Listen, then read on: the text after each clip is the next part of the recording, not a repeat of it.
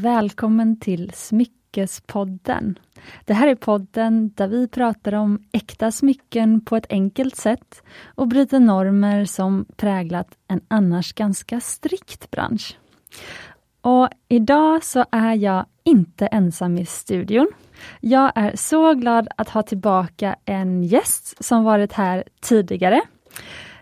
Jenny var med i vårt avsnitt Profil i somras och hon gjorde så stort intryck på både mig och er lyssnare att jag var inte sen att bjuda in henne igen till podden. Så vi har moderedaktör Jenny Fredriksson i studion igen. Välkommen Jenny! Tusen tack! Sant nöje att vara, vara tillbaka. Ja, förra gången, avsnitt 32, var ju din första gång som du poddade. Men du är ju väldigt van inom andra journalistiska sammanhang. Men hur kändes det att höra dig själv i en podd? Det var en fantastisk upplevelse att göra. Sen har jag inte lyssnat jättenoga på podden för det är alltid lite trauma att lyssna på sig själv. Men jag blir bättre och bättre på att göra det. Även när man intervjuar folk så när man sen transkriberar intervjun så måste man ju lyssna på sig själv och jag har jobbat mycket med min egen röst också. När jag gått hos logopeden och så. För jag lider av en viss eh, stämbandsförlamning på grund av en väldigt oklar förkylning. Oj! Jag vet det är så mystiskt men så jag är ändå van att lyssna på mig själv. Och jag vet att man låter helt annorlunda. Men när skedde den förkylningen? Var, var du väldigt liten? Eller var Nej, det... det var 2018. Jaha, okej. Okay. Väldigt mystiskt. Jag tycker du har en jättehärlig röst och jag har faktiskt sparat en kommentar som vi fick från en lyssnare. Hon skrev så här så himla trevligt avsnitt. Jenny framstod som ödmjuk, klok, erfaren och jättetrevlig att lyssna på. Fantastisk skånsk dialekt också. Hemtrevligt. Det värmer ju hela, hela hjärtat när man läser sådana fina kommentarer. Ja, så det kanske var bra med den här stämbandsförlamningen. Du kanske fick en extra härlig röst. Ja, kanske det. Lite mer rasp och dimension i det hela. Exakt, Scarlett Johansson. Jag är eh, också särskilt glad att Jenny ville komma tillbaka jag gillar ju att ha liksom lite återkommande gäster i podden, för då kan man gå mer på djupet och prata mer eh, liksom djupare in på olika ämnen och så. Och Jenny tycker jag är härlig att ha med för att då får vi också lite mer eh, modejournalistisk vinkel på podden. Och idag så ska vi prata om något som är vanligt att läsa om i modepressen vid den här vid den här tiden på året. Om ni hörde så var det min lilla hund Maja som skällde. Och det är såklart eh, höstens trender. Och vi ska såklart ha fokus på höstens modetrender. Det är ett förlåt, höstens smyckestrender och det tycker jag är ett så roligt ämne som jag inte tycker att man pratar tillräckligt mycket om i vanliga modemagasin. Så det gör vi istället då här i Smyckespodden med vår egen modejournalist här. Trevligt, trevligt. Det är också ett ämne som ligger mig väldigt varmt om hjärtat. Jag älskar smycken och eh, bisho och äkta juveler i alla dess former. Både liksom när jag jobbar fysiskt med i olika stylingreportage. För om man inte har smycken känns det inte som man har gjort hela looken. För det är ju alltid pricken över i Både för mig som person, när man är i sitt privata liv och när man jobbar. Så det är så otroligt viktigt sluttwist tycker jag på det man vill förmedla. Det är sant. Men då undrar jag, kan, kan det vara så ibland att du börjar en look med att välja smycken? Nej, det är nog oftast att jag väljer smycken för att liksom göra sista twisten. Det är mycket möjligt om jag till exempel ska göra ett smyckesreportage, både om jag ska fotografera, skapa bilder eller skriva eh, alltså trender om olika festsmycken och så. Då startar jag självklart med smycken. Men jag vill ju oftast att smycket ska liksom förhöja looken och sätta liksom stilen och känslan på kartan där man vill ha den. Mm. Faktiskt. Ja, det är sant. Men berätta, du är hemkommen alldeles nyss från modeveckan i Köpenhamn. Yes, det var ju en underbar upplevelse. Det var som ett coronabreak. Corona har hänt i Köpenhamn. Det var helt fritt. Ah, Så okay. underbart. Vad härligt, där har man ändå hört om de här coronapassen på restaurangerna men de kanske har släppt det nu då? Nej, vi var tvungna att visa det på någon, någon restaurang men det var inga problem att komma in i landet och, och eh, så man bara liksom gled in. Okej, men vad härligt. Men hur, kan du inte berätta lite grann, hur var upplägget och vad gjorde man på dagarna? Jag skulle säga att Köpenhamns modevecka det var en blandning mellan en liten hybridvecka fortfarande med digitala visningar blandat med fysiska visningar. Så då bokade vi, var det en hel del vanliga traditionella modevisningar med publik. Och vissa bjöd in till mer eh, performance videovisningar av sin eh, vår och sommarkollektion för det är ju nästa vår och sommar vi tittade på av alla danska märken. Så det var mer som ett happening. Vissa visade bara filmer och vissa hade liksom stora, alltså mer som mingelbutik med eh, någon väldigt vacker film som symboliserade kollektionen. Så det var liksom modemingel på hög nivå. Gammalt och nytt kan man säga. Just det. Jag kom på nu att det var ju, eh, alltså klädbranschen ligger ju ett halvår efter, eller förlåt, före. Det kan man säga. Nu är vi ju liksom nästan ett år före, för, för vår och sommarvisningarna visas nu från och med augusti fram till oktober. I det som en modeturné som börjar nu i Köpenhamn, fortsätter sen till New York, till de som öppnar den, de internationella veckorna. Sen går de vidare till London, till Milano för att sen avsluta i Paris. Ja, just det. För att jag är van vid att i, eh, i alla fall äkta smyckesbranschen som, som jag är i, eh, då, där jobbar vi hela tiden liksom samtidigt som eh, alltså, säsongen är. Mm. För vi har så himla kort eh, produktionstid, speciellt nu när vi, eller eftersom vi gör våra, våra smycken i Sverige. Så vi kan ha ett smycke klart på bara några dagar. Mm. Det låter ju underbart. Ja, eh, men kan du se då, alltså följer, för det jag inbillar mig nu är att det är ganska, som att det har modebranschen har ju nästan, eller inte modebranschen, men hela världen har ju stått still i ett och ett halvt år, känns det som. Är det liksom lite samma trender då som är i höst och nästa sommar, eller är det lika stora skillnader som det var innan? Både och. Det finns också en eh, strömning av hållbarhet. Så många modehus, många varumärken satsar på återkommande klassiska plagg och eh, kollektioner. Men eh, man, de flesta har ändå liksom på något sätt kreerat nya skapelser och kollektioner under, även under pandemin. Men vad var höstens eller veckans snackis då?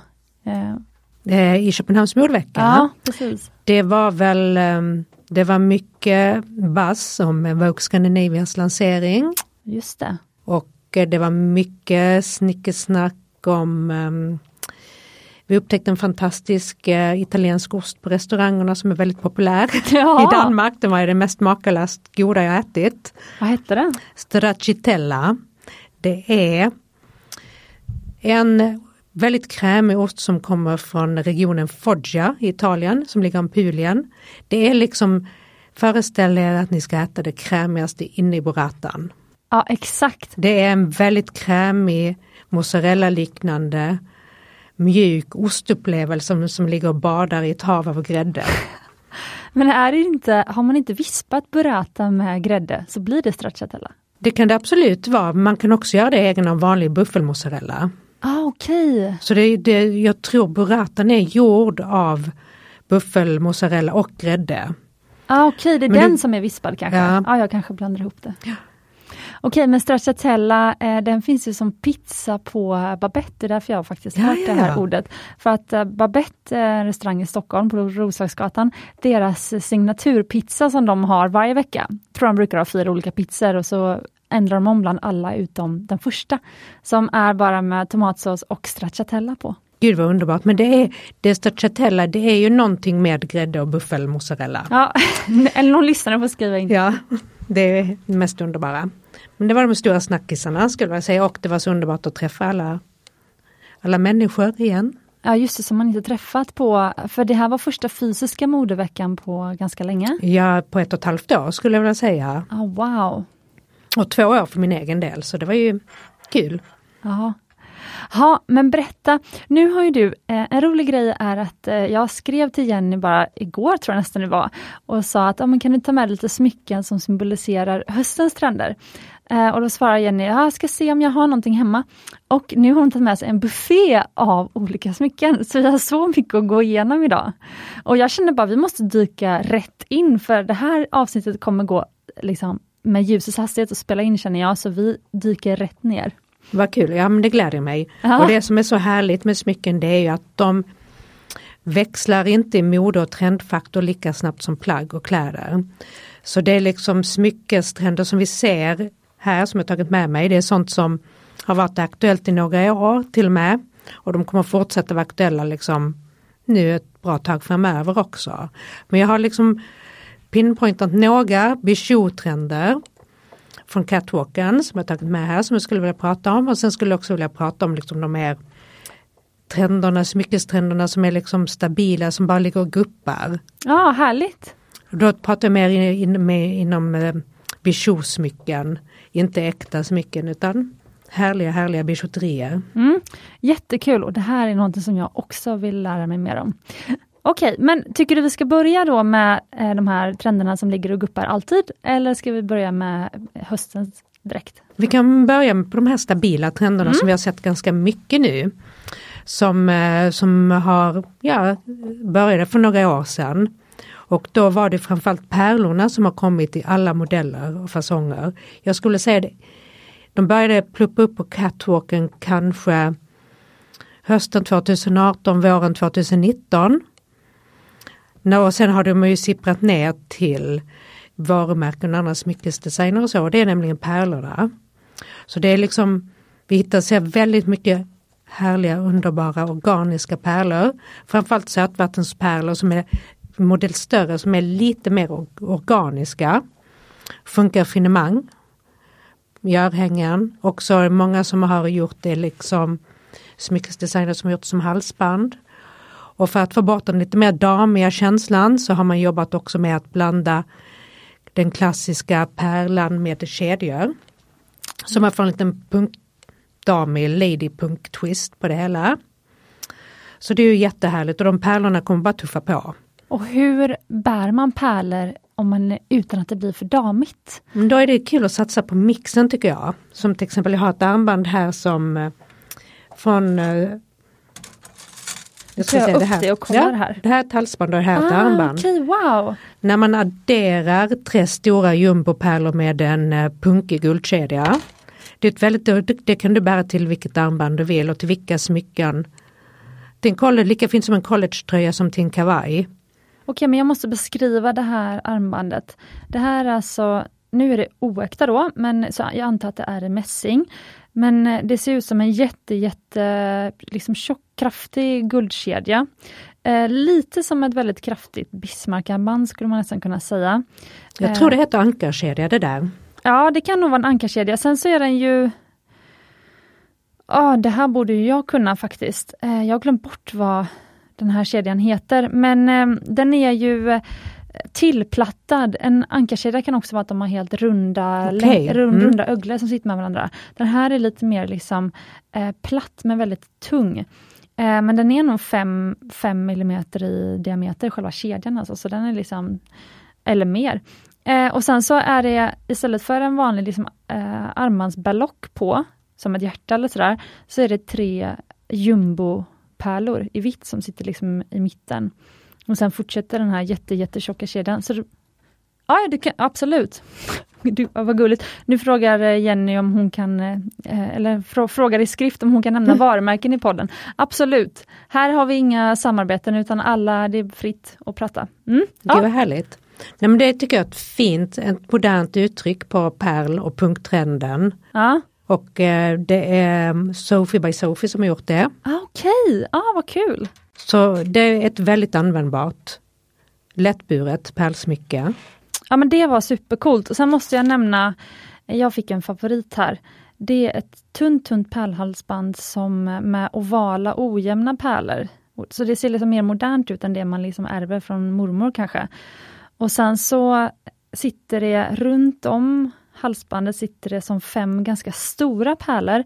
Och i de, de pärlorna så sitter det sen liksom inborrat varsin liten färgglad ädelsten. Jag tog bild på det så jag kommer lägga ut det på Smyckespoddens Instagram. Och det är ju, eh, det är ju äkta små ädelstenar.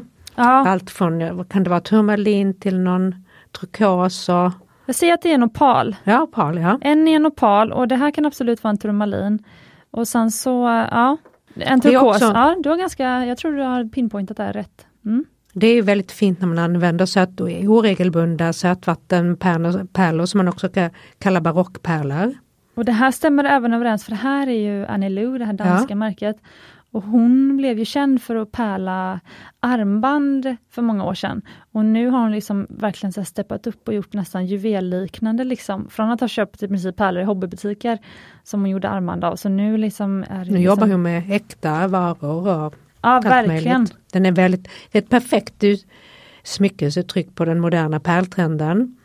Och Charlotte Lyngard för Olle Lyngard också gjort sina varianter på moderna pärlsmycken när man tar en klassisk pärlkollier som är ganska lång, kanske 50-60 cm och sen blandar in lite större andra stenar från allt från trokoser till bärnstenar och, eh, och, och nyxor och tigeröga, den stenen som är lätt melerad. Det tycker jag också är ett väldigt vackert uttryck för då känner man inte sig som en lady utan eh, då kan man lätt anpassa det till sin vanliga stil. Men nu blir jag sugen på att bära, bära pärlor igen faktiskt. Eh, och så satt jag och funderade på om man har ett sånt här gammalt ärvt eh, pärlhalsband, hur man kan bära det. Men då räcker det att man liksom bara öser på med någon lite guldkedjor i olika längder, olika tyngder och sånt, så blir det skitcoolt. Då blir det verkligen jättefint. Om man jobbar med olika längder på halsbandet, vilket är ett bra tips när man ska skapa en fin smyckesmix i halsen, så funkar också ett gammalt klassiskt eh, ärvt pärlhalsband utmärkt för det blir olika strukturer så att inte kedjorna snor sig, vilket är mitt största problem när jag ska liksom bära många halsband. Så då får man hitta halsband som inte snurrar sig. Och då är ett sånt gammalt, lite äldre, klassiskt halsband perfekt. Precis. Ja, härligt. Och nästa sån här trend som håller för evigt. Ja, i alla fall har jag framöver. Det är ju eh, chunky kedjehalsbanden. De har vi sett i flera år nu och de verkar inte avta heller utan man har till och med sett att eh, man syr fast kedjehalsbanden på eh, klänningsringningen för att addera en viss fästfaktor. Just det. Så det är, liksom, det är fortfarande väldigt mycket stora chunky och det kan man nästan halsband. Se, det kan man nästan se på dina skor nu. Du har ju på dig faktiskt samma coola skor som förra, förra avsnittet. Och Det är som ett par loafers. Och det ser ut som att det också är en stor jättechunky kedja som är liksom eh, på loafersen. Liksom. Mm. Så att eh, ja, jag kan se det. Så det, det verkar inte heller försvinna i första taget vilket känns jättebra. Om man har investerat i ett eh, ett guldpläterat kedjehalsband så är det ju härligt. Eller i mässing funkar också lika bra. För det jag noterar bara nu när jag ser alla dina smycken är ju att eh, du, de har ju hållit sig väldigt fint. Alltså hur tar du hand om dina bijouterier utan att de skavs av och att färgen liksom försvinner och så? Ja, nu har jag tagit med mina finaste. och eh, många av mina bijouterier har ju varit i bra kvalitet också. Men speciellt ringar är ju svårt att hålla dem eh, fina. Här har ju guldpläteringen försvunnit en smula. Men då kan jag faktiskt också säga ett litet eh, tips där då. Faktiskt om man, eh, om man funderar på liksom vilka typer av smycken ska jag lägga pengar på, vilka liksom, kan jag liksom köpa bijouterier och så. Och då kan jag säga att på just ringar, det man använder där, som slits mycket, där man stöter emot mycket och handen går i handväskan hela tiden och sådär. Armband och ringar är mycket mer utsatta för slitage än vad örhängen och halsband är. Så om man vill lägga pengar på någonting, då skulle det kunna vara, vara på sina varje dag-ringar till exempel. Och så kan man då ha oäkta i till exempel.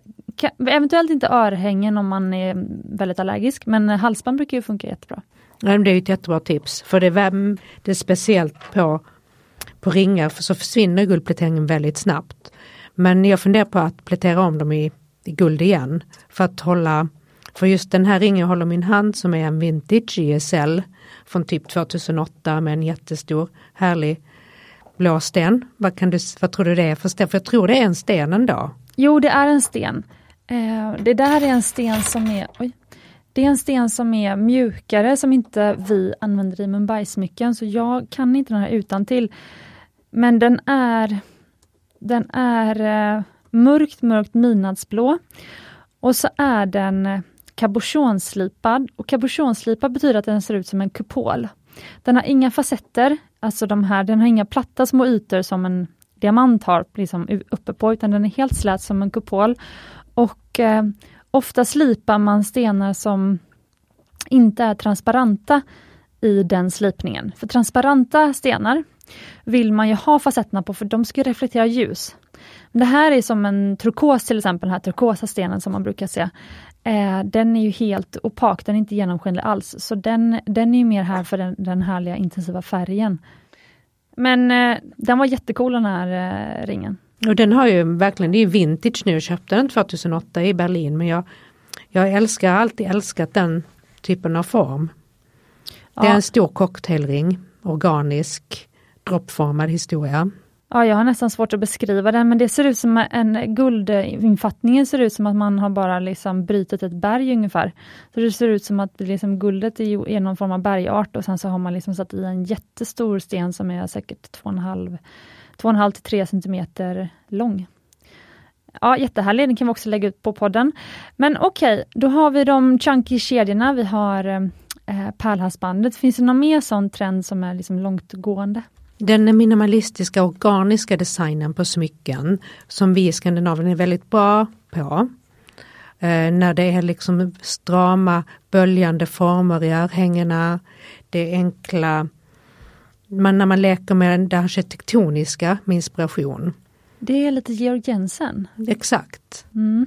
Och när man använder ju naturens element, det är väldigt, kan allt vara från 60-tal och 70-tal var det en stor sån här trend också och nu med den nya minimalismen så passar den här smyckesuttrycket perfekt. Och varför gillar vi Skandinavien den så mycket?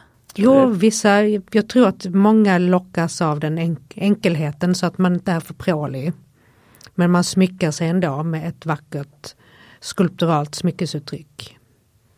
Så det finns ju massa fina sådana smycken och att där kan man också om man inte vill lägga pengarna på Georg Jensen eller något annat så finns det väldigt många vackra bijouterimärken och kedjorna kan också göra väldigt vackra smycken i den här stilen för att det krävs inte så mycket. Nej, jag kan tänka mig, nu håller du upp en ring här som är, mm, det ser ut som en, ett slätt slättlöv kan man säga. Eller som en plattfisk eller jag vet inte vilken den formen, det är en helt slät guld, eh, guldplatta som är liksom, liksom vågigt eh, formad och sen så är det en helt slät eh, guldring fast allt är då i mässing. Men det här ser ut för mig som något som eh, skulle kunna, man skulle kunna köpa på Other Stories kanske? Ja, den där kommer från Edblad. Ah, okej! Så det är väl, jag tror inte det är mässing utan det är liksom en pläterad rostfritt stål. Kan vara guldpläterat rostfritt stål de jobbar med. Och det liksom, det passar ju, det vackra uttrycket det ser ju så, det ser ju elegant ut och passar till om man har enkla slags eller en eh, skulptural klänning eller någonting sånt så är den typen av smycken perfekta. Ja, tycker jag. verkligen. Jag hade en kompis som var på ett, tror var ett bröllop i somras, eller om det bara var på någon, någon, ja, någon middag. Och så skrev hon ett sms att hon hade haft eh, designen på Edsbladet till bordet. Så de hade pratat massa smycken. tänkte jag, ja, det skulle vara kul att göra.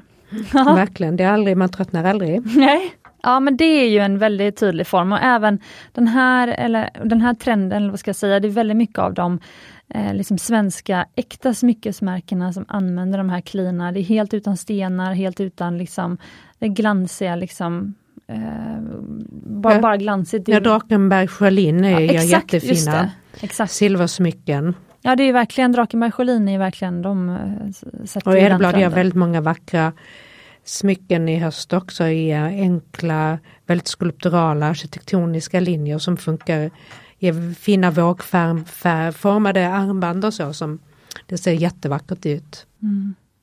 Ja, finns det något mer av trenden här, eller är det de tre? Det, det är de som ligger och puttrar på här Mm. i Sverige. Sen finns om man tittar utomlands så finns det ju liksom många andra fler trender att inspireras av som när man håller på mycket med amuletter och mycket layering med halsband. Och, så det, men det här är liksom de tre som eh, har legat och puttrat också. Och snäckor verkar vi inte få nog av heller. Nej. Det finns ju, men det kommer ju med till sommaren. I sommarsmycken så älskar man ju små snäckmotiv. Exakt. Så här har jag mitt favorithalsband från Cornelia Webb som gjorde det här för typ 10 år sedan. Och hon har gjort en eh, liten eh, repris av det till min stora glädje. Och sen eh, Annie Ly gör också jättemycket vackra fina eh, smycken med små snäckmotiv. Och det var ju också väldigt poppis för typ två år sedan när de andra snäckorna poppade upp. De här klassiska nästan turisthalsbanden och armbanden blev poppis. 2019 var det väldigt poppis med dem.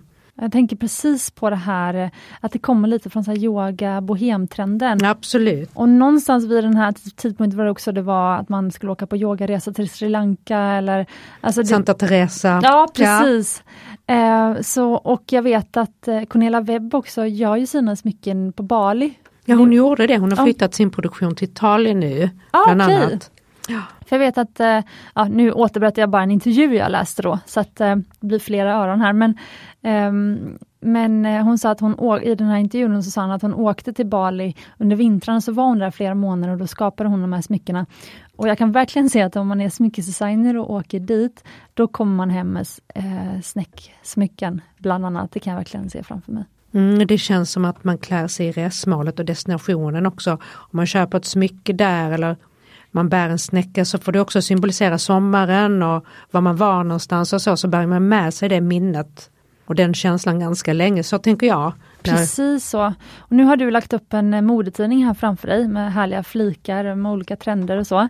Eh, men jag, och jag kan nästan känna det nu när man läser modetidningar nu och inte har rest på så länge. Då kan jag nästan känna att det blir ännu mer av en eh, eh, liksom upplevelse att, att läsa de här reportagen i tidningarna och att liksom inspireras av även restaurangbesök tycker jag nästan kan bli större nu. För att eh, det känns som att man har rest genom att man har tittat på de här bilderna eller ätit den här maten. Och det gjorde man inte på samma, eller jag gjorde inte det på samma sätt när man liksom reste hela tiden. Det blir som en större upplevelse att vara hemma nu och drömma sig bort. Men verkligen. Mm. Jag håller helt med. Man får liksom ta vara på de tillfällena som bjuds nu. Och eh, man vet ju inte, vi får se hur utvecklingen går och så men man får liksom verkligen njuta av varje liten resa eller det restaurangbesöket man gör nu. Ja för det var det jag funderade lite grann på med modeveckan eh, mm. nu för att i alltså modevärlden, jag tycker den är spännande för den har ju så mycket med trenderna i hela världen att göra. Så det hade varit intressant att höra hur, liksom, vad liksom, hur liksom snacket gick. Alltså, pratar man om de här sakerna som hänt i världen nu, det känns som att den ena krisen avlöser varandra. Eller använder man modevärlden för att liksom, eh, liksom skapa glädje i det kaoset? Man behöver inte ta in det här supernegativa i modet också. Jag förstår du vad jag menar? Absolut, men, men man kan ju säga att klimatfrågan är högaktuell inom modevärlden. Mm. Det är många som försöker satsa på mer hållbar produktion och hållbara sätt och material och framställa sina kläder. För till syvende och sist så går det ju inte att hålla på att eh, bara producera, producera, producera. Och varumärken måste gå igenom sin egen produktion och hantering av um, ja, sin, sin, sin affärsidé. I och med om klimat krisen blir, eskalerar ännu mer, vilket den verkar göra i vilket fall, så, så har man ingen, ingenting att sälja. Så alla försöker ju jobba fram mer, mer hållbara alternativ. Så jag tycker ändå modevärlden absorberar eh, det, det absorberar världens stora dilemman och problem. Det kommer ju uttryck och självklart blandas det med eskapism också. Men det är liksom klimatfrågan och eh, problematiken med jämställdhet och eh, diversity och eh, är högaktuella ämnen i modevärlden. Det är ändå en reflex. Maja, hjärtat! Man kan säga att det reflekterar samhällets klimat väldigt bra.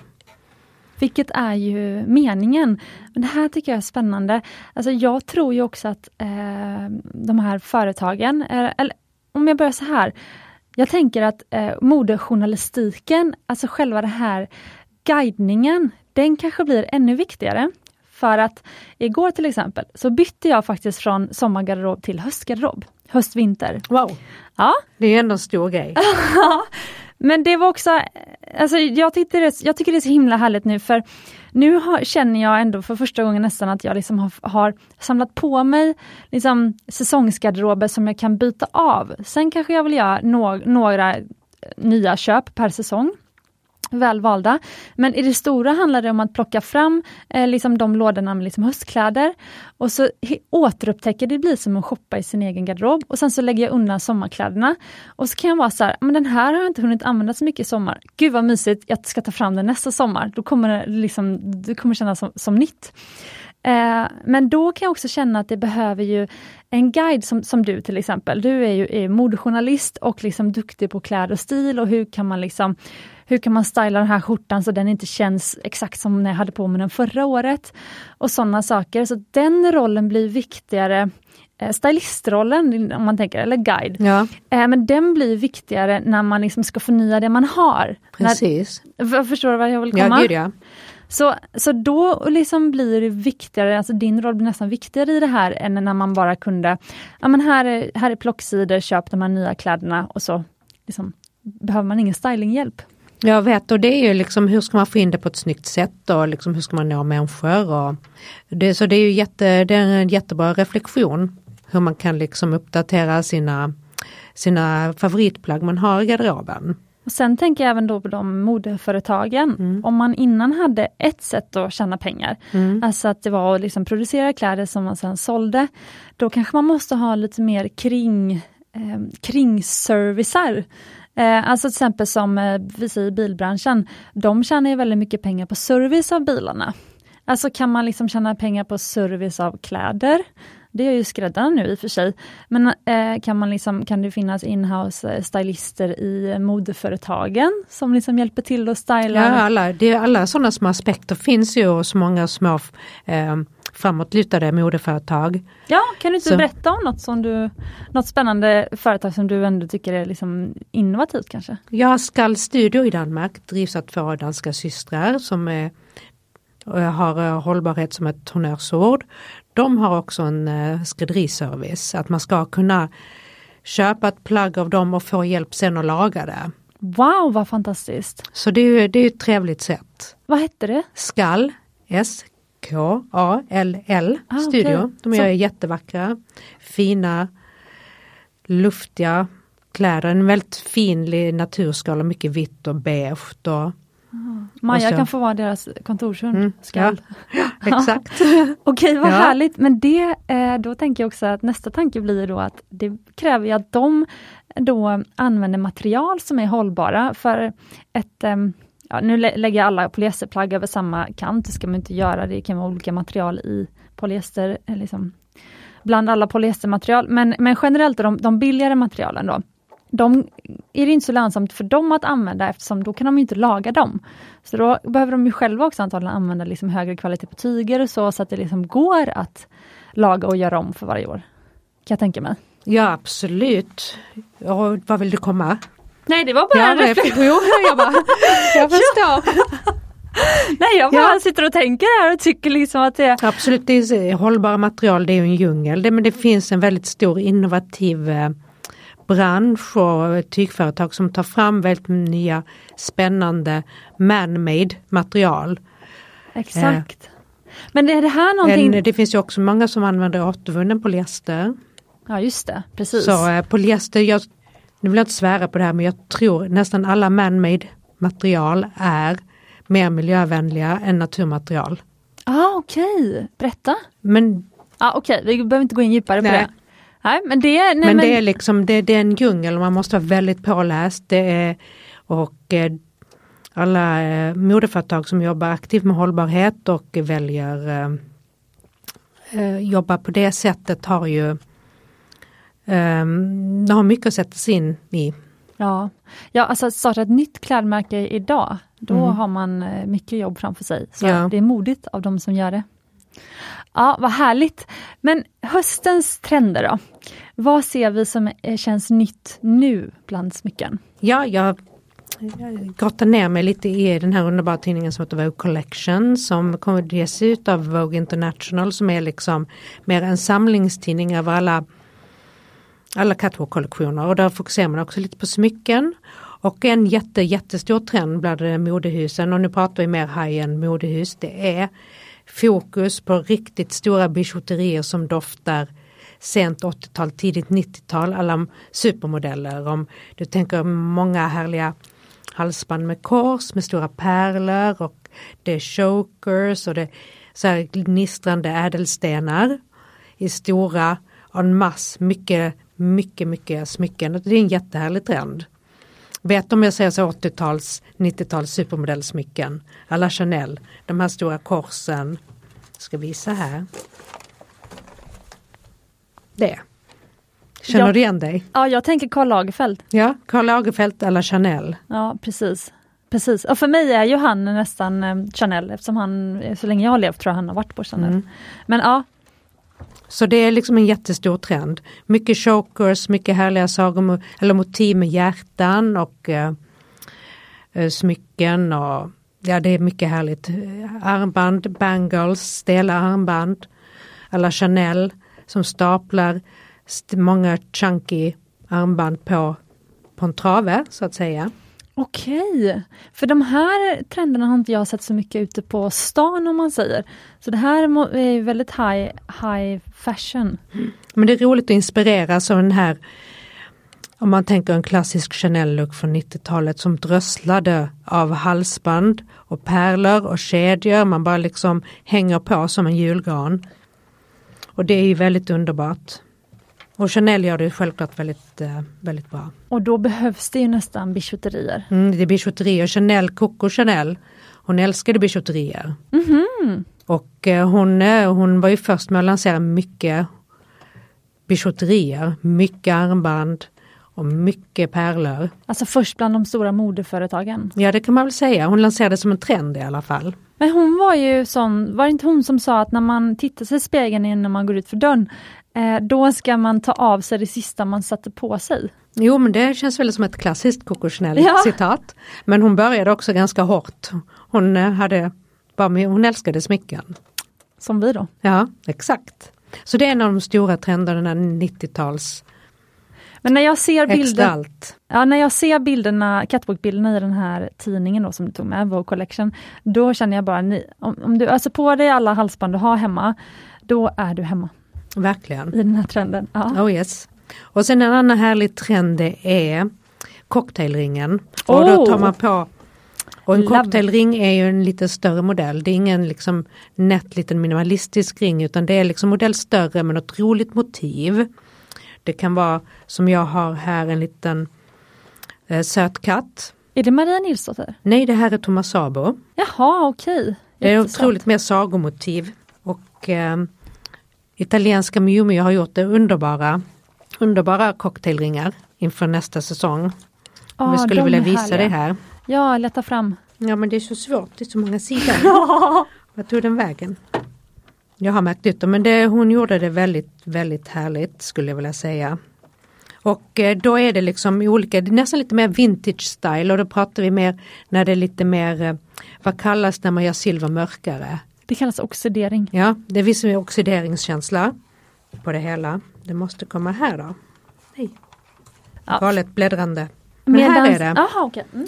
Som du ser så är det liksom stora, rejäla, nästan som, vad heter knogjärn. Ja, okej den här trenden känner jag igen. Gud vad jag inser att jag är insnöad nu. Så glad att Jenny är här som kan sprida, eh, vidga smyckesvyerna. För mig i alla fall. Eh, men det här eh, känner jag mer igen, för det här är ju typiskt så här, ja även Gucci, han Alessandro Michele, om man ser liksom, om man googlar en bild på honom, då har han ju sådana chunky ringar på alla hans tio fingrar i Mm. princip. Helt underbart. Ja, så ser det här typ ut. Ja och smyckena går ju också lite mer vintage, lite mer historisk. Ja. Modern, eh, inte så modern formgivning. Nej, och här är till exempel en bild, eh, det, ser ut som att hon har på sig två nästan klackringar. En på pekfingret, en på ringfingret.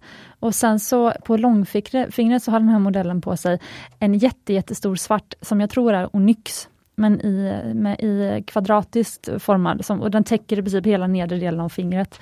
Så, så stora är de här ringarna.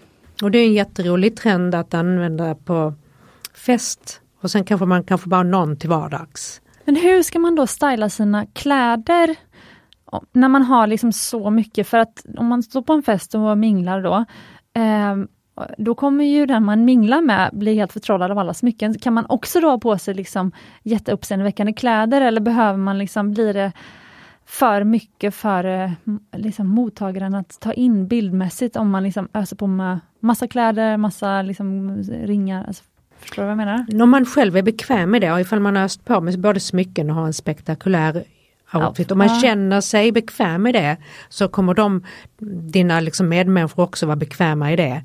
För de börjar också, man blir mer nervös om man inte själv om det står minglar och en person känner sig obekväm då är det liksom inte aldrig vad de har på sig man tänker på utan det är hur personen känner och vad den utstrålar. Så det tror jag inte alls man behöver tänka på utan känner man sig bekväm med det man har på sig. Det är sant och vet du vad jag tänker på nu också? Att man tröttnar ju inte. Det är som när jag tittar på dig, ser du har roliga nagellack. Eh, du har sådana mönster på två naglar och sen så har du en massa ringar, så, så en härlig skjorta. Alltså det finns ju väldigt mycket att titta på så man blir, tittar sig inte riktigt mm. mätt. Nej jag vet, man kan ju bjuda sina medmänniskor på lite, lite, lite modeglädje. Ja, jättehärligt. För känner man sig själv bekväm och älskar det man har på sig så, så har jag faktiskt inga andra människor med, med det att göra, vad man har på sig. Nej, exakt så. De får ta det bara, ja, tycker jag. Okej, mycket ringar, mycket halsband. Kan man matcha de här trenderna ihop då? Absolut, alltså det beror på hur mycket, dels hur mycket smycke man har mm. och hur mycket man, man börjar känna sig bekväm att använda. Ja, Okej, det bara gör man själv då? Jag tror nästan det. Alltså, för så är ju den gyllene regeln också att när man ska klä sig, att hitta sin stil, man måste känna sig bekväm. Om man inte gör det för man kanske, låt säga man köpte en ny skjorta eller blus eller byxa, kavaj som inte känns helt hundra. Då dels kan man ge den några, liksom, man kan ha på sig några timmar hemma för att se om man vänjer sig. För ibland är det också bara att man är ovan hur någonting sitter. Och efter ett tag så så vänjer man sig eller så gör man inte det och då kanske man ska returnera det. Gud vilket bra tips! Och det, då har vi faktiskt en, eh, en fördel med onlinehandel höll jag på att säga, men det kan man ju för sig, man kan ju ta hem när man köper i butik också.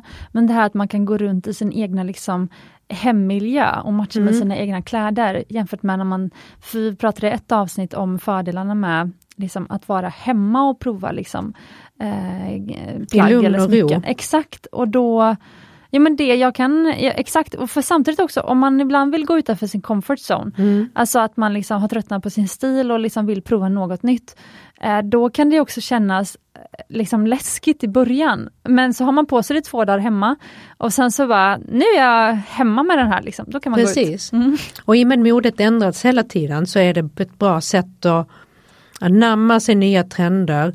Man vet ju aldrig för man har provat och känt efter. Det är lätt att döma ut ett klädesplagg. Sådär man bara ser det tvådimensionellt utan man måste ha den taktila tredimensionella upplevelsen. Har du överraskat dig själv någon gång med att gilla en trend du inte trodde du skulle gilla? Ja, jag skulle säga var säsong. Asså? Ja, gud det händer hela tiden. Det oftast, man börjar en säsong så ser man någonting men det här kommer jag aldrig kunna ha på mig. Och vad står man sex månader senare? Då står man där. Så det finns eh, det är liksom en konstant utveckling. Man får aldrig vara dogmatisk eller säga att det här kommer jag aldrig ha på mig för det kommer man ha. Om man liksom vågar prova. Vad såg du för trend nu i Köpenhamn inför nästa år som du idag känner så här, där kommer jag inte ta på mig. Men så kanske det ändras sen. Kanske, alltså det finns ju det som var så spännande med Köpenhamns modevecka och med modet nu generellt. Det, är liksom, det finns ju en väldigt stark klubbtrend, alltså det är plagg gjorda från nattklubb. Nej, alltså lägg av! Det är liksom många härliga små korta klänningar med stora hål. Det är liksom tårtar och taj, väldigt tajta fodral. Är det Jade Cropper? Jade Cooper, hon, är, hon är en väldigt begåvad svensk designer ja, som ligger i framkant i den här trenden och den har ju liksom, den såg vi mycket i Köpenhamn också den här, alltså det är liksom mer det är kläder ämnade för en nattklubb och det är ingen nattklubb, ingen så här tjusig beachclub utan vi pratar lite mer eh, Berlin. Och vet du vad det roliga med det här är? Nej. Anledningen till att jag ens vet vem den här tjejen är, ja. det är för att eh, jag och min kille håller på och kollar hus. Och så har vi båda kärat ner oss i Ekerö i Stockholm. Det är så väldigt vackert där. Ja, ja, precis, som är en ö. Men den, eh, eller det är egentligen två öar, eller det är flera öar i och för sig. Men, men eh, många har inte riktigt hittat dit för att man tycker att det är lite för långt från stan och liksom det är ganska mycket på landet och så. Eh, och sen så finns ett hus som ligger ute på Färingsö, som är en av Ekeröarna. Och det är helt magiskt och det är hennes mamma tror jag som har byggt det. Ja, ja. Och det ligger mitt ute bland alla bondgårdar har de byggt det så här Gotlands liksom, så putsat liksom, jag vet inte om det är kalksten, men det ser Mm, ut som ett ja. kalkstenshus. Och så har de byggt liksom någon, en, en pool och liksom, det är helt fantastiskt och så liksom lantligt. Och så köket är nästan som ett växthus, det är så mycket fönster att det man, jag tror att det, man kan följa på Instagram, det Mm. heter fär, fa, alltså Färingsöhuset utan prickar. på, men i alla fall det är roligt att hon som antagligen, jag vet inte om hon är uppväxt i det huset, men uppväxt i så lantlig miljö, Mm. gör liksom de mest liksom tajtaste, liksom utmanande liksom, Kreationerna man kan tänka sig. ja så här bodycon liksom. Eh, men hon är väl bara skitduktig, Ja, skitcool verkligen. liksom. Ja, inte Så det är liksom en, det finns en sån längtan. Okej men det ska du inte ha på dig då. Hur menar du? Kommer Nej, men- Jag kommer inte ihåg vad vi pratade om. Frågan var vilken trend du idag inte tror att du kommer ta på Nej, men dig. jag kommer nog kunna när, närma mig den trenden på mitt sätt. Ja, jag är helt övertygad. Ja, det är liksom inga problem, ge mig bara liksom någon typ av um, ny infallsvinkel där. Så, men man kan säkert göra något snyggt lager på lager. Ja, exakt. Absolut, så Man det kan ha spets under en hår, och sen några hål så syns spetsen Ja. något. Precis, eller något. Den, den rave-trenden kommer jag säkert kunna uh, anamma på ett bra sätt så det känns jag. Okej, vad kul. Mm. Även om jag inte känner att det känns liksom lite väl håligt nu. Men man kan säkert anamma, hitta någon liksom plagg med den känslan så får man styla det på sitt sätt. Ja, exakt. Det är inget som eh, skrämmer mig. Nej, härligt. Eh, jag ska anamma ditt Ja. eh, självförtroende där. För det är liksom, det, man behöver inte liksom ha bara en ihålig klänning på sig och bh trosa utan man kan ju ha liksom leggings till och en kavaj över liksom, eller en annan skjorta över. Det eller under beroende på. Okej, men jag har en sidofråga till det här. Mm. För att när du själv ska testa en ny trend, Mm. då eh, är man ju inte riktigt säker själv. Nej. Så. Och sen så har man ju människor runt sig, kanske ja, om man bor hemma kanske det är ens föräldrar. Om man har en, liksom, är vuxen och har liksom, ja, ja, eh, liksom, en flickvän eller pojkvän eller så runt sig eller en barn eller vad som helst. Eh, Det, eh, folk som man bor med, de brukar då ha också en åsikt om, jaha, ska du ha på det, det, det där? Och så liksom, då vill man ju testa, nu tänker jag då specifikt i mitt fall är det just nu Mm. min kille då. Eh, sen brukar han vara väldigt så här, han bara, ja, jag låter Cecilia hålla på Mm. med sina grejer. Men han kan ju komma med någon Mm. kommentar ibland, ska du verkligen ha på dig det där?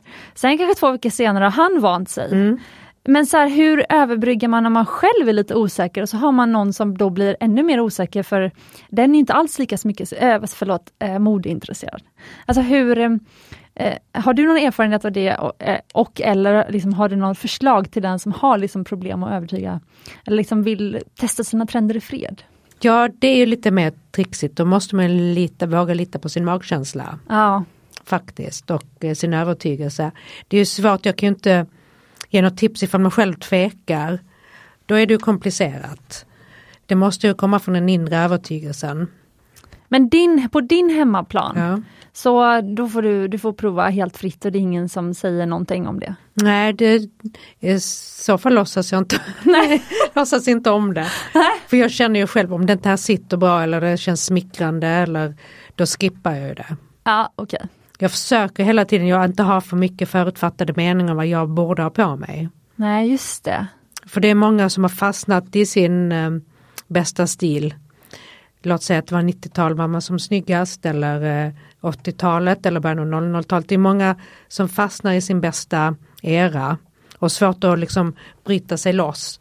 Eller tror att man blir smalare för man har tajta kläder eller någonting. Det är massa, massa Ah, vad intressant. stilregler som inte är så som inte, jag, jag personligen är inte så förtjust i stilregler. Men hur ofta ska man, om man hittat sin stil, Mm. hur ofta tycker du att man liksom kanske ska köra en liten recheck?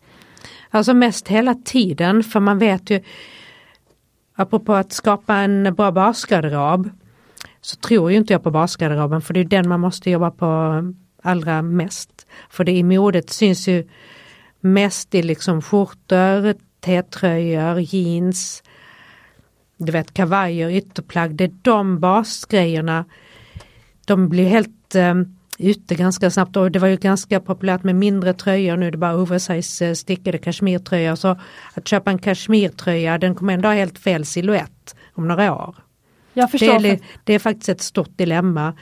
Det är enklare att skaffa sig en bra basgarderob när det gäller fest. För en fin klänning, ett fint festplagg håller så mycket längre. Och det är lika som med smycken. De här är, de här är från 2005, 2008. Här är det liksom från alla årtionden. Ja, men jag älskar det här, för jag, nu kommer jag ihåg att du sa det förra gången också, att eh, ett av dina tips var eh, lägg liksom pengar och liksom våga köpa de här härliga festkläderna. De som en normal människa skulle säga, Mm. lägg inte pengar på festkläder. Men det är så här, lägg, för att de har du kvar och jag upplever exakt samma sak i min garderob och det är så härligt när man blir bjuden på fest och redan vet vad man ska på Mm, sig. absolut. För man har en favoritklänning. Så jag älskar det tipset. Sen måste jag säga du är ju sjukt duktig på att köpa smycken. Alltså, vad sa du, att en av de här ringarna var från 2005? Absolut. Jag tror den här från 2008, kanske i Berlin och köpte den eh, Ja det, är de här, ISL. ja, det är de här två ISL-ringarna. Nu har jag tagit bilder här så de kommer komma upp på Instagram. Eh, men det här är de här som jag tyckte såg ut som att de, de var från liksom kom, kom från ett berg och sen så är det två gigantiska opaka, ogenomskinliga ädelstenar på. Som jag inte visste vilka det var. Det kan jag nästan försöka ta reda på tills jag Mm. lägger ut på Instagram. Men alltså de här skulle jag tro var typ köpta igår. Alltså, så att jag Det är ju tycker- härligt med smycken som de här åldras ändå så mycket bättre än till exempel en din T-tröja. Ja. Eller en kashmirtröja. Ja, alltså Ja, kan- för det får jag nog ändå säga i så fall att jag tycker snarare att det här med smyckestrender och så, nu har vi bara ändå bara gått igenom två stycken, eh, de här Mm. aktuella, de här ringarna och halsbanden. Men, eh, mycket ringar, mycket halsband. Men eh, jag tycker nästan känns som att man kan ha på sig vad som helst. Verkligen. Eh, alltså, och så länge det liksom eh, jag matchar med kläderna eller matchar med sin stil, alltså det känns som att det finns inga regler. Nej verkligen och det är liksom man får hitta det man älskar så blir det så mycket enklare och härligare att ta på sig. Exakt. Jag har ju lagt beslag på en ring nu som jag har på mig. Ja, den visste är härlig. Men, ehm, men hade du sett mer eh, ehm, aktuella trender nu? I den, i, Ja, för smycken, Ja. absolut. Vi kan gå vidare. Ja. Även eh, i de internationella modehusen så satsar man mycket på chunky chains. Ah, Loewe okej. gör Mm. jättevackra och jag tycker även Givenchy och Hermes jobbar ju väldigt fint med de här eleganta halskedjorna. Vet du vad jag tänker på när du säger alla de här tre märkena Mm. också? För till exempel Loewe och eh, även de andra två, de är kända för sina väskor. Mm. Och jag, får, jag tänker på väskdetaljer och väskkedjor och sånt när jag tänker på då de halsbanden du beskriver.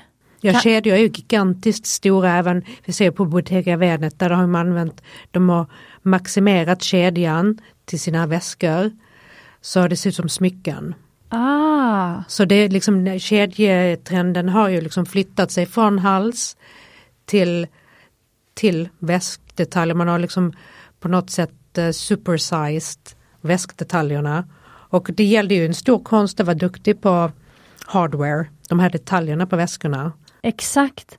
Men kan du se de här trenderna som du pratar om nu som kommer från klädmärkena?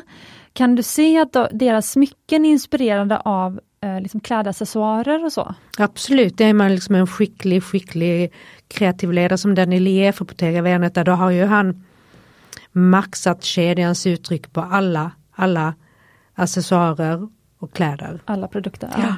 Då har man tagit sitt signum och sen har man som har blivit en hit och sen har man manglat ut det på allt. ja, ja exakt. Gillar du det? Absolut, Ja. kör! Ja, kör. Bra. Ja, Okej. Underbart. Jag har inga problem med det. Nej, Nej härligt. Var och en blir salig på sin fason. Förlåt? Var och en blir salig på sin fason. Ja, härligt. Exakt. Mm. Är det skånskt uttryck? Det tror jag inte, jag tror det är ganska universellt. Faktiskt. Ja, jag ska lägga till i min repertoar. Ja, men vad bra. Så kedjorna är också en evergreen nu på alla sätt. Och det syns också på mina skor från J.W. Anderson som är kreativ ledare för sitt egna märke och Loewe. Så de ligger i framkant. Ja, ja, exakt. Han känns ju som nya så här Phoebe Philo i modevärlden. Ja, på något sätt fast lite mer strösslig med detaljer skulle jag vilja säga. Ah, okej. Mm. Nej, jag tycker han är superbegåvad och Daniel Lee för Bottega också gör ju väldigt, han och hans team gör ju väldigt underbara saker. Ja.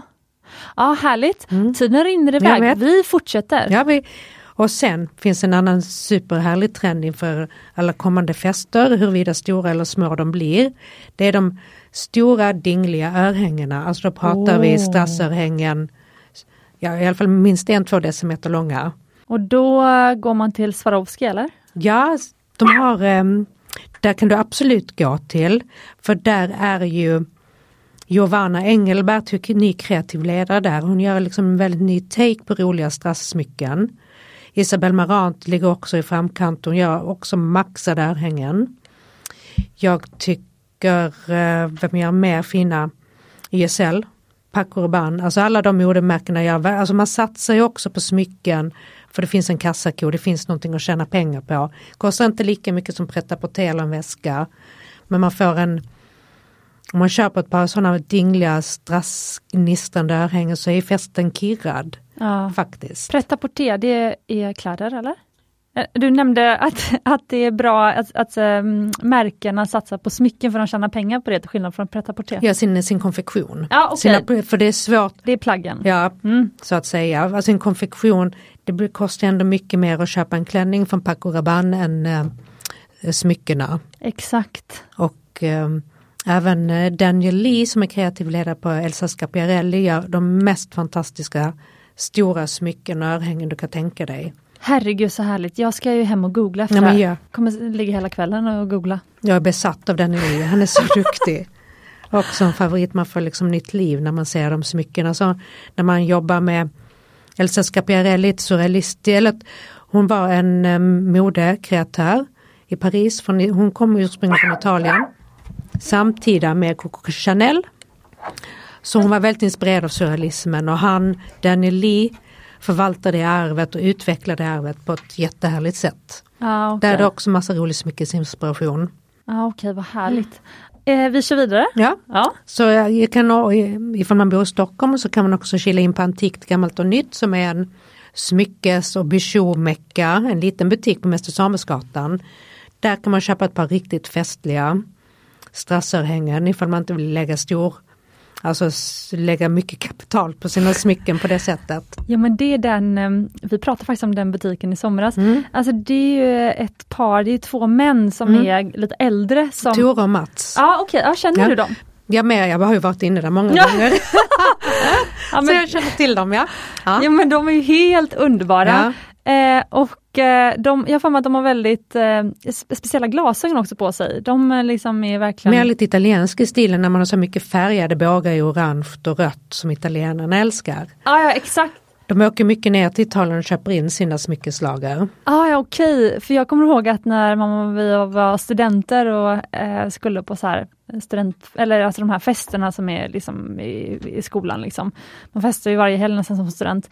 Men då ville man ju ha liksom nya smycken till festen, då gick vi alltid dit och köpte. De har ju kvar, det är ett enormt fint lager, de har massa härliga cost, costume jewelry. Ja, exakt. Man vill ha mycket strass och så. Och costume jewelry är som bijou. Ja precis, engelskan mm. för bish eller? Ja, mm. precis. Så det är oäkta. Ja.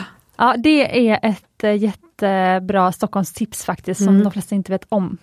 Det är verkligen en um, gömd hidden pearl. ja exakt, ja. hidden gem, ja. hidden pearl var bra. Mm. Ja. Jaha, men finns det mer smyckestrender? Absolut, dels äh, finns det jättemycket pärlor också. Det är också en sån trend som som puttrar på. Och där gör ju Chanel och Dolce Gabbana gör ju alla sina take på pärlsmycken på ett modernt sätt. Ja, alltså jag känner ju nu när jag har lyssnat på dig här mm. idag att eh, vi på Mumbai är ju helt ute. Vi gör ingenting av det du har pratat om. Nej men du är i en annan kategori, du är fine jewelry som inte åldras heller. Nej det är faktiskt speciellt för att en det, av dem... Det är ju så. Just det, för att en det här av är mer trend. Ah, ja, okej. Okay. Kan man väl säga. Okej nu är jag med för att det jag känner lite grann är om jag skulle, om jag, nu sitter jag i här, tjej här som liksom eh, podd-Cecilia, men om jag då ska gå in i liksom min roll som så här, eh, VD för Mumbai, mm. Då kan jag känna så här, oj då borde ju vi göra mer av de här smyckestrenderna. Men man kanske ska separera på liksom bish och äkta. Verkligen, det tycker jag. Det är liksom två olika univers. Ja. Och det går ju jättebra att mixa, jag har inga problem att mixa juveler med bish, bijou. Ja, för kan du inte berätta hur man kan tänka? För jag själv har varit så feg mm. i att mixa eh, bijouterier och äkta och så har det blivit att jag helst vill ha äkta. Klart man vill. Ja. Ja, ja. ja fast å andra sidan kan jag vara, för jag provade lite i somras då. Mm. Hade, och hur gick det? Nej men jag hade pärlat en egen liten choker faktiskt. Mm. Och så kände jag så här, herregud vad kul. Alltså för att bara att ha en liten choker på sig Som liksom, ja, men, som man hade dessutom pallat själv, det är ju roligt Mm. liksom. Materialkostnad typ 20 spänn liksom. Men ehm, alltså då förändrar man ju hela, dels blev det väldigt personligt för man hade gjort det själv. Ja. Eh, och sen så förändrade det ju hela liksom, looken på det här liksom, outfiten som jag hade på mig. Och då kände jag liksom, och det roliga är också när någonting blir så snyggt och det är så billigt. Alltså det är inte så konstigt att en diamantring blir snygg. Men om det blir lite så här halsband man pärlat själv, då blir jag nästan sådär, åh det blev ju snyggt. Alltså, Mm. Det känns som en roligare sport. Verkligen. Alltså då får man hitta skönheten i de enkla tingen. Exakt! Och eh, det är väl liksom, det är väl liksom övning ger färdighet där. Utan Ja. du får ju, du får prova att öppna din lilla smyckesskrin och sen liksom börja mixa lite. Och jag har inga problem att mixa metaller. Men det är som med, med styling, det är kul att hitta någon liten röd tråd som antingen väver ihop eh, sin, till exempel sina armband eller bryter av. Ja just det. Så liksom det här blir ändå ganska fint när man matchar. Nu har jag liksom på min vänstra hand har jag på mig Cecilias vackra ringar och sen har jag blandat det med en vacker liten Bichot-ring och eh, Thomas Sabos stora kattring. Ja du har lite så här eh, rainbow-tema i Ja. stenarna i de här oäkta smyckena. Precis. Men de ser nästan ut att vara äkta. ja, Så att, vilka, ja men de, den här rainbow-ringen till exempel, Ja. en massa små regnbågs... den är från Nederblad, de har gjort en jättefin Pride-kollektion. Och det ser väldigt, den är underbart gullig. Enorma matchningsmöjligheter när man har så många färger. Men en sak som jag har tänkt på som jag till och med skrivit ner att jag ville prata om Mm. med dig. Det var det här, jag tycker att man ser, kanske också mellan olika länder, att man gärna väljer liksom en kroppsdel. Precis. Och så har man smycken på sig där. Alltså för en sak är att prata om trender i teorin eller vad man ser på Mm. catwalken och så. Och sen är det vad man ser på folk faktiskt som rör sig ute på stan. Och det jag har märkt är till exempel att i Danmark så vill man, så är den här arm candy, liksom, det är en grej att man har massa armband. Ehm, och liksom i Sverige, eller i, i alla fall den smyckesvärlden som jag befinner mig i, så har man mycket ringar. Mm. Ehm, och sen så Vissa håller på jättemycket, men som i USA, många har, eh, alltså håller på med ear curation, alltså att man Mm. fyller hela öronen med piercings. Men jag tycker sällan man ser Det att, är ju jätteroliga trender allihopa. Det är roliga små, ja, jag håller med. ja det är jättekul. Exakt, och i och för sig nu hör jag ju då att en jättetydlig trend verkar verkligen vara alltså lite more is more. Alltså om man väljer att köpa på ringar så har man många ringar. Mm, Väljer man örhängen så har man många örhängen. Men kan man liksom mixa alla tillsammans? Eller bör man, nu i och för sig, du har nästan svarat på det nu när vi har pratat, för det känns som att du kommer säga att man kan mixa alla. Man kan ha jättemycket örhängen, jättemycket ringar och jättemycket armband samtidigt. Eller liksom vad, liksom, Ja, För sin egen bekvämlighet så kanske det är enklare att välja ut ett eller två fokusområden. För dels, det är ju liksom mycket pyssel och det kostar mycket Ja, pengar. ja. Så då för sin egen skull och ekonomi så det är bara liksom Har man redan mycket ringar så är det bara att maxa dem. Ha Ja, mycket olika precis. ringar. Eller, för det är ju en investering att börja kurera sitt öra. Att dels göra piercingen, sen vill man ju helst ha äkta smycken och diamanter. För att ha den liksom Ja, just det, öronen. lyxigast, de- lyxigaste effekten. Och det kostar ju också det är en jätteinvestering att ha ett fint glittrande öra. Så kanske för sin egen skull kanske välja ut sina favorit, favoriter skulle jag vilja säga. Ja. Men har man råd och lust så absolut, ge mig massa Cartier-armband och ja, exakt. diamantringar i öronen och så, så absolut. Men där kan... Men man kan, jag tror kanske att man får mest effekt om man tar en eller två områden där. Ja, det kan jag, jag håller med. Mm. Ibland kan jag känna att, för jag har ju ganska kurerat öra, eh, men de byter jag ju inte ut. Nej. Men det är ju en grundinvestering, jag håller med. Till och med för mig som har ett smyckesmärke. Mm. Alltså, så det kostar ju för alla. Liksom.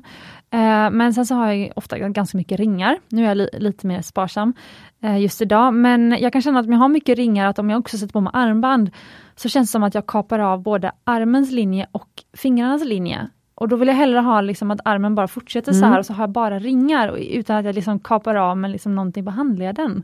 Jag förstår hur du tänker. Ja, Det är ju jättefint om du vill jobba med men sen just handleden och så. Ja, men sen ser jag dig och du har ju både massa armband och massa ringar och det är ju väldigt snyggt. Ja, jag har inte tänkt så alls. Nej, Det nej. gjorde jag faktiskt inte utan nu tog jag bara på alla mina favoritsmycken. Ja, ja härligt. faktiskt. Vad- Men du har ju en poäng där. Ja, alltså ja. Men hur... Men hur jag bryr mig nog inte om det i realiteten. Nej. Men tror du att det finns en anledning till att till exempel i Danmark så har det blivit den här trenden med massa armband? Ja, jag har inte sett den, det var ju själv i Danmark. Jag såg det var, det var väldigt poppis kanske 2012 eller någonting sånt när man skulle ha sin arm candy stack. Ja, jag kan, ja det kanske Men jag, de har säkert, men är det inte mycket Cartier Love Bracelet och så de har? Eller vad är det för typ av armband de har? Men jag tänker nog faktiskt på Annie Lou. För att, Just det. Ja, fast Annie Lou började när jag, eh, jag tror nästan det var samma år, 2014. Och då följde jag hon Helle VP som hon Mm. heter på Instagram. Då följde jag henne på Instagram. Och hon följde faktiskt mig. Mm. Så en av mina första så här, produktplaceringar var på henne, Mm. att vi bytte armband. Och Sen så följde jag ju då Annie Lous resa när liksom alla skulle ha de här liksom Annie Lou-armbanden. och, Ja, ett Cartier såklart, hon hade också ett Cartier Mm. och så Annie Lou-armband och så. Men det blev ju liksom en jättegrej. Så sen, antagligen sen dess har jag bara, för alla mode, om jag hade kontakt med, med någon modejournalist som ville låna smycken i Danmark till exempel, då tittade jag på vad de hade på sig, de Mm. hade ju alltid massa armband. Så jag, det har väl bara följt med då att så här, i Danmark har man mycket armband. Det är säkert för att det finns ett bra utbud då. Ja, tack vare Annie. Lou. Mm, Då blir det liksom en lokal trend också. Som har spridit sig. precis. Hon gör jättefina sådana man har runt, eh, vad heter delen där på Ankele, fot? Ja, ankele. De, de är också en kul liten krumelurtrend som Ja. har kommit nu. Men upplever du att eh, danskar är bättre på design än vi i Sverige? Nej, de är, de, de är ju jätteduktiga på allt möjligt skulle jag vilja säga. Sen är det olika skolor. Och de är ju väldigt duktiga på smycken. Men vi har jättemånga begåvade smyckesdesigner inklusive dig här i Sverige. Det var lite olika estetiker tror jag. Ja, det är sant. Så eh, det bör var och en återigen bli salig på sin fason vad man gillar. Jag älskar, älskar både skandinavisk, svensk minimalism och lite mer eh, expressiv dansk Ja, de är väldigt style. De är ju väldigt, jag älskar ju Köpenhamn, jag tycker man Mm. blir så inspirerad Ja, där. verkligen. Eh, Men jag läste det, det var någon som sa att eh, antagligen är det för att i Sverige så hade vi ja, järnmalmen och någonting mer, massa skog. Mm. Och det var naturtillgångar så vi kunde liksom, ja, tjäna pengar på det. I Danmark så hade man inga naturtillgångar så man var tvungen att liksom skapa sitt mervärde själv. Och då var liksom människorna tvungna att bli duktiga på till exempel att designa eller liksom sådana nya saker. Liksom. Och det är ju en nation av handelsmän också. De är ju duktiga på att sälja och köpa. Ja, det är sant. Det är sant. Som avslutande så undrar jag förstås då, hur ska man matcha, eller om du ser, vilka är liksom de största trenderna med kläderna och hur ska man matcha liksom smyckena med liksom de trendiga kläderna i höst och vinter? Om det finns någon sån, eller så öser man bara på då. Men om du har några sådana tankar kring liksom, eh, hur man ska matcha eh, trenderna på kläder och smycken tillsammans. Där är det ju liksom sin egen, vad man har för stil och så. Helt enkelt. Det är, det är svårt, det, man vill ju självklart spegla. Det beror på om man vill spegla sin stil med kläderna eller med smyckena. Men jag tror också att det beror på om man vill showcasea sina smycken eller sin klädstil. Ja, det är sant. Vilket du vill sätta i första rummet. Det är sant. Eh, men finns det några sådana här eh, tre största klädtrenderna? Vi hann ju knappt gå in på det, men det är jag väldigt nyfiken på. Ja du menar hösttrenderna? Ja exakt, så Ja, vad ska ja, man ha ja. på? Jag vet ju inte om jag är felklädd idag eller inte. Ja, men det ser jättebra ut. Det finns jättemycket stil. Vi kan ta om man tar mer eh, lokalt eller liksom om man kommer på vardagskläder så det är ju fortfarande jättemycket stickat. Ja, det är härligt. Och eh, det finns, eh, vad finns det mer för roliga trender? Det känns som man har glömt bort. Det finns jättemycket rutor. Aha, okej. Ja. Ja, men Ja. det så- såg man ju, alla de här jackorna från Sara, det kändes Mm. som folk gick runt med förra vintern. Ja. Så, och det är liksom mycket härliga retromönster också. Alltså det, vissa låts, det finns några härliga retromönster. Eh, Paisley har väl kommit tillbaka? absolut, det är aldrig, aldrig omodernt skulle jag vilja säga. 70-talsmönstret. Ja, och så finns det liksom en härlig country equestrian, lite så här snygg på landet look också. Så man kan plocka lite välvalda godbitar från som brutiga skräddade kavajer, det är lite ridmode, det är lite Ja, man kan Vet- behålla lilla huset på prärien-klänningarna från i somras. Absolut, Ah, vad härligt, okej. Men eh, kommer ett leisure vara kvar? absolut. Det, det, kommer nog, det har nog kommit för att stanna Ja, okej. faktiskt och det kan man lätt ta på sig. Det är jättefint att ha snygga smycken till det. Ja, för vet du vad jag tänker nu Nej. då? Då tänker jag, man går till eh, den här Antikt, Gammalt och Nytt, Ja. Samuelsgatan. Så får jag köpa på mig massa bijouterier, halsband och, och my- mycket är antikt och vintage där också. Så att eh, det är ju bra för miljön kan man ju Ja, se det som. Mm. Verkligen. Eh, men eh, så kan man köpa på sig bara massa, eller så kan jag köpa på mig massa halsband och massa chunky armband och sånt. Och sen så sätter man på sig typ en enkel eh, t-shirt med en enkel jacka ovanpå och så typ leggings och så enkla skor och sen så bara öser på med eh, ringar, armband, halsband, Mm, alla Chanel. en masse. Helt precis. underbart tycker jag det låter. Faktiskt. Ja men vad härligt. Eh, finns det något mer som du vill liksom, eh, som har med liksom hösten och höstens trender som du vill skicka med till lyssnaren? Nej, bara ha roligt med sin garderob. Faktiskt. Alltså gå igenom, det är alltid bra att göra en ny säsongsgenomgång varje säsongsbyte, antingen det är höst eller vår. Gå igenom vad man vill ha på sig, prova igenom allting.